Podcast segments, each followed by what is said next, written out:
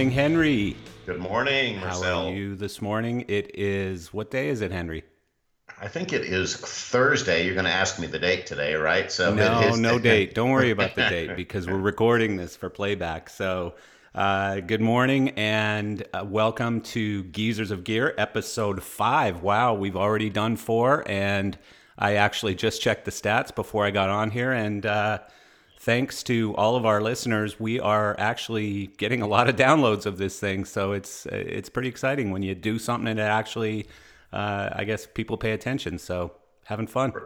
Pretty amazing for sure. Yeah, it's awesome. So, first, before we get started, I wanted to uh, cover a couple of things. I have been promoting online uh, another episode that is coming up where we will interview a gentleman named Andrew Gumper from AG Produ- Productions. Andrew was responsible for that mega structure.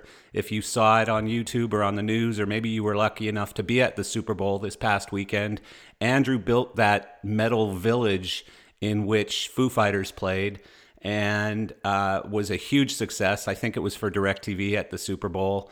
And um, I actually wrote down a couple stats because it just completely blew me away when I was reading about this structure that Andrew created. And he'll talk all about it when we interview him, of course. But 28,000 man hours of work to put this up and take it down. Um, over five miles of steel beams were used to put it together. It's over 100 feet tall and is 72,000 square feet. That's incredible. It really is. wait. And I can't wait to get him on and find out how he builds all these sets because obviously he does a bunch of EDM stuff, things like that. you yeah, know, a- so a- Andrew has really become the king of this quote mega structure uh, idea. So good on him. I know he just recently built a new hundred plus thousand square foot uh, facility in Las Vegas because I actually provided the lighting for that facility, and uh, he's growing like crazy, and he's growing on a really amazing niche business based on these mega structures that he's doing i think actually globally now. So i know he's done some in canada all over uh, the us as you said with edm festivals. But uh, obviously now he's getting into some corporate stuff doing these super bowl things. You know it's amazing this 72000 square foot structure was built for a probably three or four hour concert on saturday uh, that was just an add-on to the super bowl so absolutely incredible stuff and uh, looking forward to, to doing that inter- interview it'll actually probably work out to be our first interview so that should be fun so most definitely. uh, and I've known, I think you have as well, but I've known Andrew a long time, and and just look forward to. Uh, I, I like just getting on the phone and talking with him. So doing a somewhat informal interview should be a heck of a lot of fun. Um, today's episode we are calling Top Gear. And I know that's a ripoff of a popular television show, but we're going to do lots and lots of episodes called Top Gear because I think it's really important. A lot of the people who listen to our podcast are owners, managers, uh, uh, they work in the production industry and they have large inventories. And um, I know one time our daily blast that we send out, our email blast from Gear Source, I know one time a gentleman named Louis Racine, who at the time was uh, a big cheese manager in, in Christie Lites, told me that our email blast every day was as important as his morning newspaper. He said, I make my first cup of coffee and I sit and go through that blast because it gives me a barometer on where our equipment values are and what's selling, what's not selling, what people are looking for, etc. So um, I think this Top Gear episode, what we're looking to do really is kind of guide our followers and our site users on GearSource as to what is the high value gear right now, what people are looking for, and certainly what we're selling in higher quantities. Um, and uh, honestly, I think you have one of the the best experts in the industry uh, on this podcast. My my geezer partner here, uh, Henry, who's been doing this for a heck of a long a long time. So um, I think uh, you know there was one other thing I actually wanted to talk about before we jump into Top Gear. Is uh, Henry sent me an email this morning that was pretty interesting about um, music and millennials and uh, what they're listening to and, and what they remember the most. Uh, Henry, can you maybe uh, enlighten us on that one a little bit? I found Yeah, it to be a really interesting interesting article. So everybody in the office always jokes with me about Henry's news of the obscure. So um, I read quite a bit of news from uh, quite a few news aggregators, and this one was of particular interest, where they pulled Spotify data. And what they found out with millennials specifically is that they recognized more songs between 1960 and the 1990s than they did between 2000 and 2015. So it's it's kind of funny as you go down the list and you and you look at what songs that they identified. Uh, when a Man Loves a Woman, Percy Sledge, uh, Baby Come Back by Player, The Tide is High by Blondie. Um, these things have incredible, incredible uh, recognition with you know the mid 20 year olds, the millennials right well, and, now. And the amazing part was like they were basically discussing the curve where it dropped off when you got past 1960 and it dropped off when you got to 2000 so, you know, there's this like bell curve that goes from the 60s to the 90s and it drops off on both ends of that.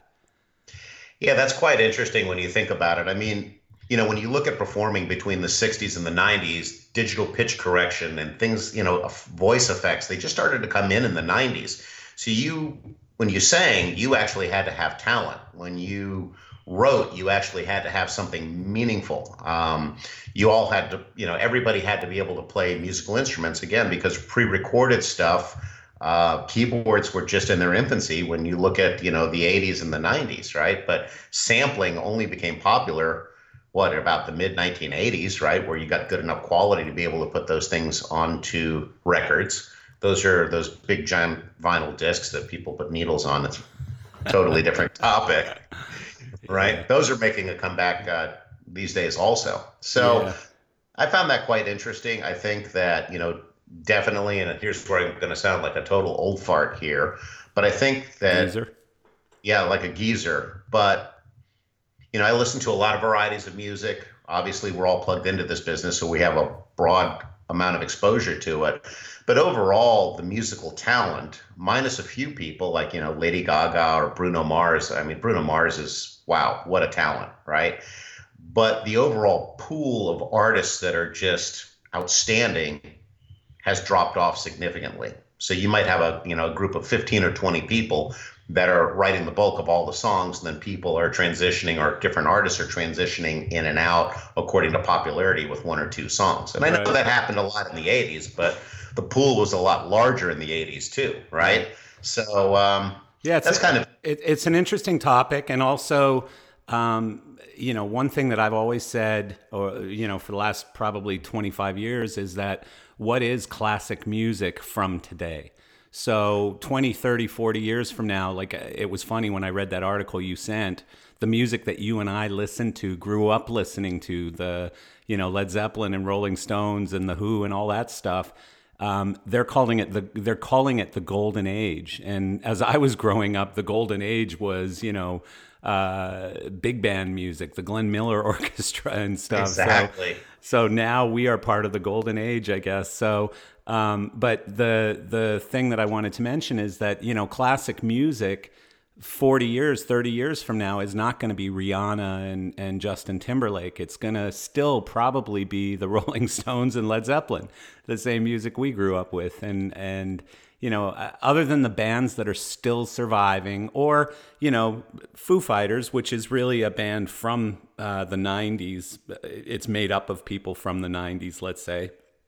Um, other than you know the the Aerosmiths who are still surviving and Def Leppard and and some of those real uh, bands with real longevity, you know, there's nothing today that you're going to remember 20 years from now or 25 years from now. Or I can't really think of much. I can't see Taylor Swift being played on classic rock stations in 40 years.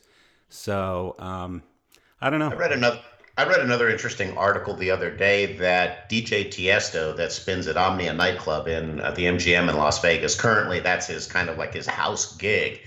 He has now become the Wayne Newton of music, or people actually physically go there to party all night in that nightclub for the 25 to 35 year olds now. So this is, you know, the DJs now have kind of replaced this, and I don't know really where that fits in with with playing live music, but he certainly has quite a large following. It was another one of those interesting uh, articles that you read. It's kind of like, wow, this is, you know our industry has really made a transition now in terms yeah, of, of I, I read the same article, and you know the the neat thing about that is that the Vegas transition from uh, a city that relied on gamblers only really has has transitioned into an entertainment venue, a very large entertainment venue, and these nightclubs, you know, they're making gazillions of dollars on these table service and bottle service and you know these these mega DJs who are doing these residencies in Vegas. Uh, you know, it's become a really really big deal. So anyways, I mean, it's I just found it to be an interesting article you sent this morning, and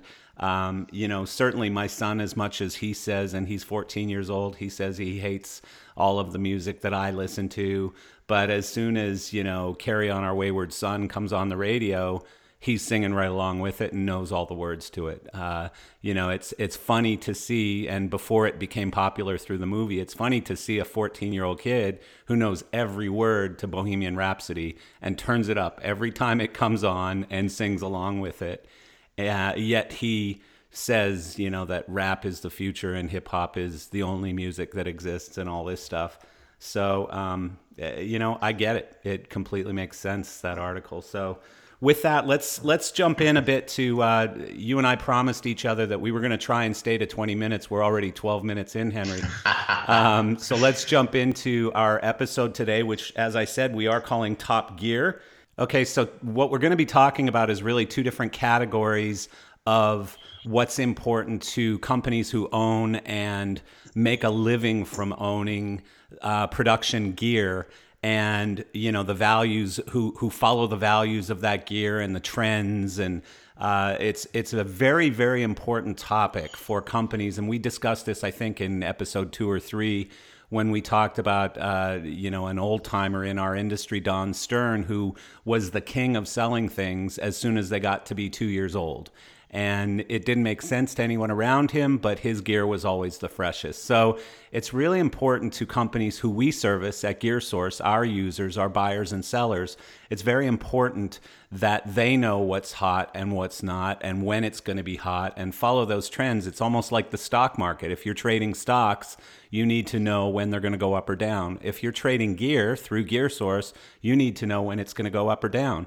So we we kind of broke it down into two categories and had our our uh, internal ops team provide us with a couple of reports. And one was what's uh, trending on search. And so when we're talking about search, we're talking about what's being searched most on our website and on gearsource.com.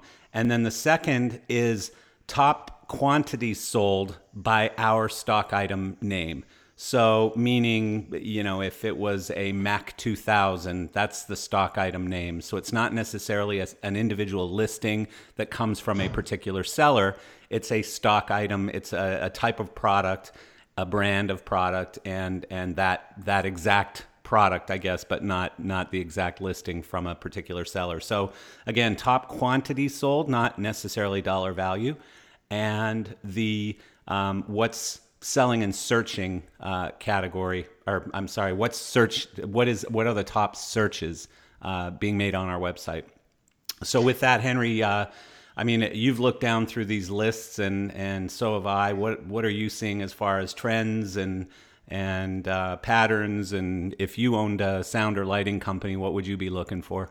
Well, so I, I sorted this a bunch of different ways when we got the reporting in yesterday. So there was definitely some rather unique information that came out of this. When I look at things like top quantities of gear sold, it's all name branded stuff. You know, I see L Acoustics, I see JBL, I see Crown, I see uh, Martin Lighting. Uh, there's some Chauvet stuff in that. Uh, believe it or not, you know high quality uh, theatrical lighting. You know, there's Altman stuff mixed in there, which you know Altman is stuff is built like a brick, so it has an incredible amount of long longevity. So you know, I would have thought by this point that you know a lot of the non-branded Chinese gear would have come in and you know overtaken that because the gear is virtually disposable, but there is still a relative high demand for quality product that lasts a long time. So that was one of the first things that I gleaned out of that list for sure. Right. Right. Um, yeah. Sorry. So, you know, interestingly enough, also what I also got out of that and, you know, searching things uh, or manipulating the data a little bit, I've also found that, you know, sound companies these days that had, you know, uh, SB 1000s and KF 850 boxes and the older point and shoot boxes have made the transition onto line array. And these are for the developing companies they're the small you know garage outfits and people operating out of mini storage warehouses or 2000 square foot facilities.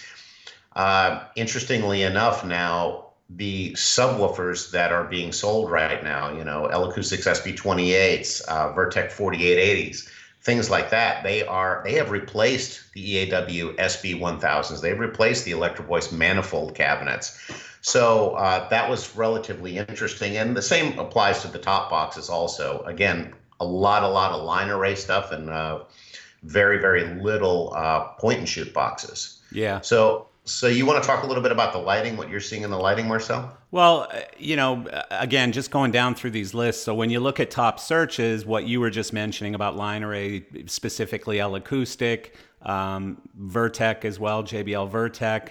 But you know, the next top search to those is uh, the Grand MA2 console, the um, you know the the workhorse console of the industry is really like the top, the third top search for product on our site.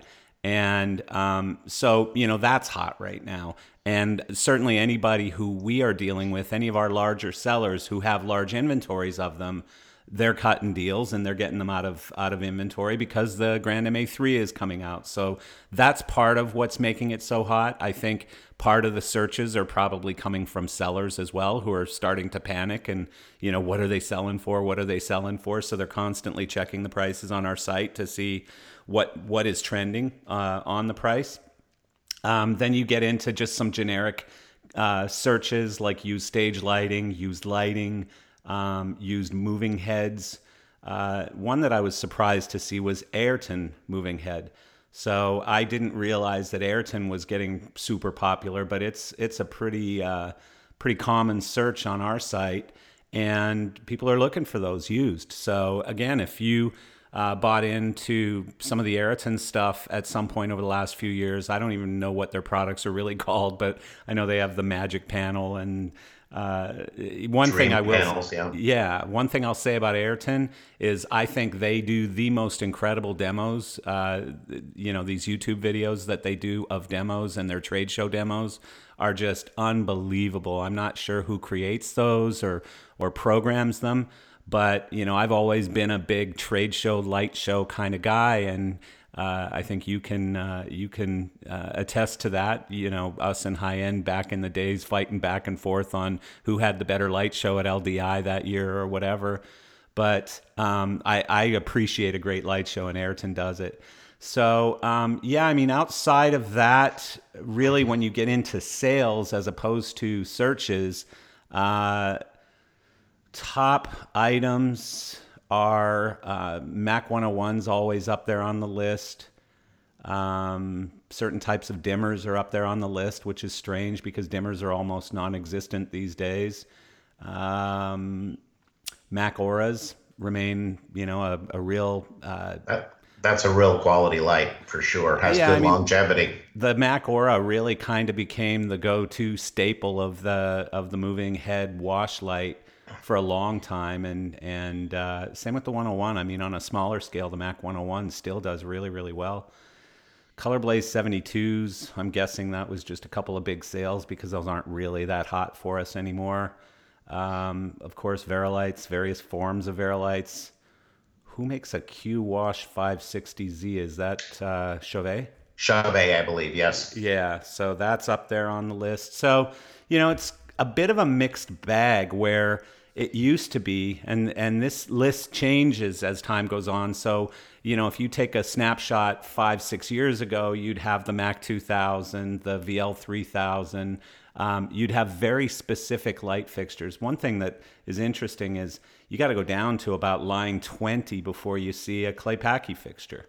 Uh, and that is the Sharpy wash 330 so um, i know a year or two ago Sharpys were the hottest thing going. So this is again it's an evolution. We're building tools now to be able to present that information much better to our audience so that when you are looking at your inventory and you're looking to sell items you can come and use seller tools on our site that can not only help you decide what to charge but it can help you decide what to sell like you might think, hey, I need to sell those 50 lights over there. And you get on our site and you plug that in, and it says, if you have any of these, you'd be better off selling these over here because these are the items that are, you know, really at top value right now.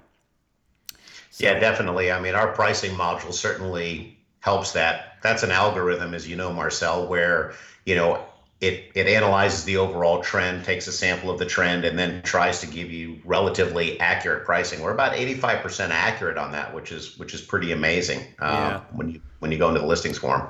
Yeah. If I if I go back to the lighting companies here for a second, though. Um, I would have to say that if I'm looking at this list, which is probably about 25, top 25 items, I guess, um, I would have to say that Martin is still dominant uh, which kind of surprises me a little bit, I guess. But on the used market, Martin is absolutely dominant. The funny thing is, the company that's really or the companies that are very dominant in the in the new market, I would say, are Robe and Elation probably, um, are really nowhere to be found on this list. So I don't see a single Elation fixture or Robe fixture when you look at the top 25 products uh, from a quantity standpoint. That's very it remain, strange. It remains to be seen, really. You know, when you talk about newer Robe product, obviously that's the hottest stuff out there, and BMFLs are still super, super, super hot sellers.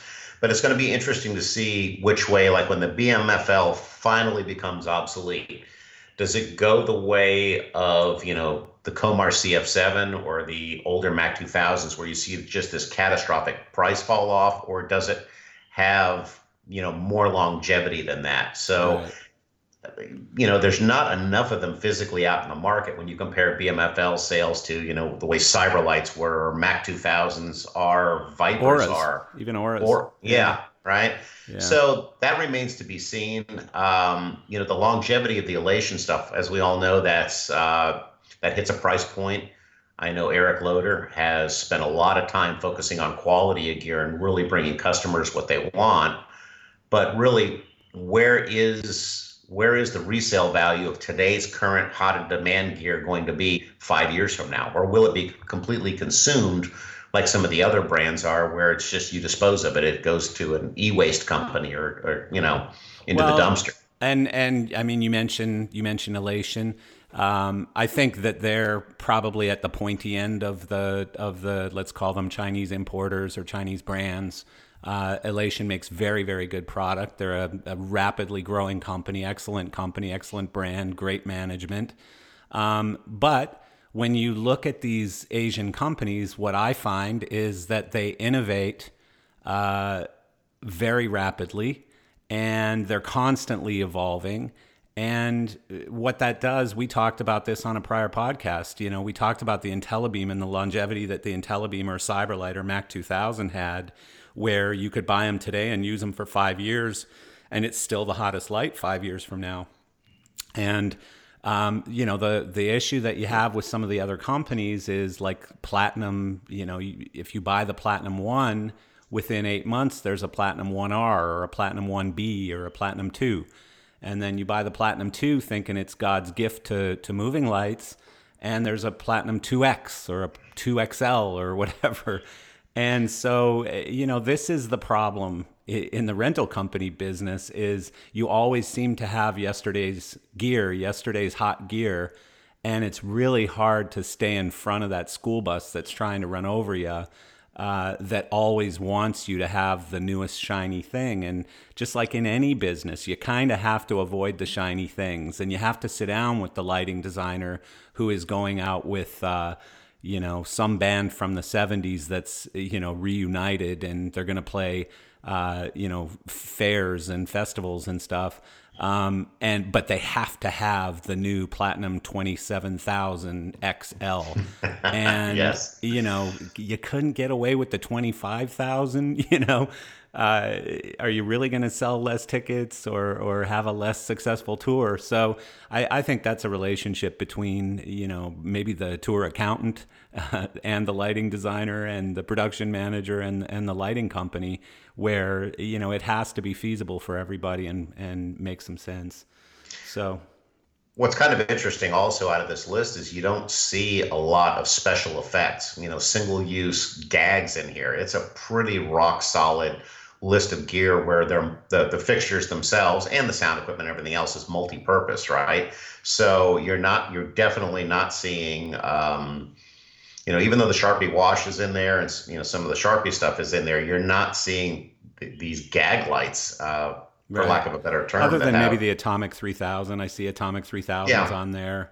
Uh, again, that could be one big sale to you know somewhere else in the world or whatever. Because I know even the the Atomics have been replaced by a lot of the LED strobes these days. So that's become much more popular because they are more multi-use. You can use them as a wash light in one look and as a strobe in the next. So, um, but yeah, I, I think one of the other things you did yesterday when you were looking at this list uh, was that you sorted it differently and you sorted it by dollar value instead of quantities. And then you started to get into some of the big video gear, video walls, uh, LED screens, you know, large format, you know, uh, projectors wow. or whatever. Yeah, absolutely. I mean, you know, so obviously you know those are bigger ticket items so when you search you know when you search that by a few sales or what you know what we would consider as a high amount of sales five six seven eight sales of that one category yeah you get a totally different view so i mean you know pre-owned line arrays are are huge um,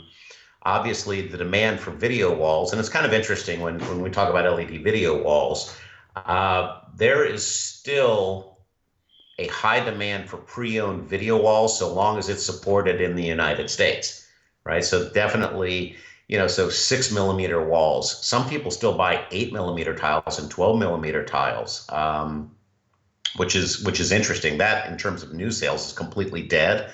But for people that are just looking to break into the uh, the LED wall business, where they can pick up you know tiles at a hundred bucks a piece and build a decent wall and go out and build their production business I thought that was quite interesting. Yeah. Uh, you know, large format video projectors, believe it or not, while they've fallen off a lot in value, they're still not dead and gone yet. And from what I understand and talking to people about the new laser projectors, is that their output tends to go down. And, you know, once you do that, I believe the engines are not replaceable and don't hold me to that. But the concept of relamping fixtures or you know lamp based video projectors is still pretty good. We you know we stole we sold what a huge pile of HD 20s a few days ago. So I, I found that certainly you know quite interesting. Yeah, uh, yeah, absolutely. And you know, obviously, the other, I guess, thing that that I would look at on this list as being, you know, a little bit distracting or not necessarily true is when we're getting into systems like a line array system versus you know just looking for SB28 subs or whatever. Um, a system is not going to show up on here because while we may have sold hundreds of Vertec cabinets, we've probably only sold 20 Vertec systems. So it's not going to show up on our most popular items list.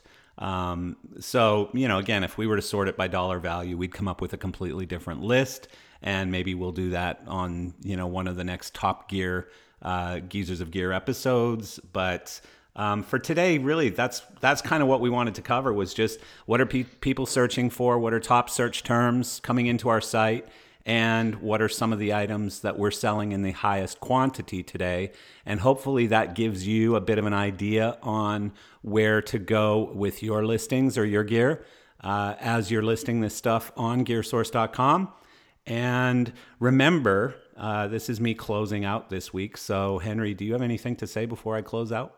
Now, looking forward to getting Andrew Gumper on in uh, another week or two here. That's going to be a really, really interesting conversation that we're going to have, right? And yeah, actually, totally... Andrew Andrew is in Miami right now. I spoke with him yesterday, and uh, we're just trying to set aside the time to get this done. I'm I'm uh, pretty confident he's probably down here working on ultra plans um, getting ready for for the big ultra event uh, this year. So um, I'm guessing that we will be recording that uh, sometime by Monday ish, and we should have it up online by mid next week.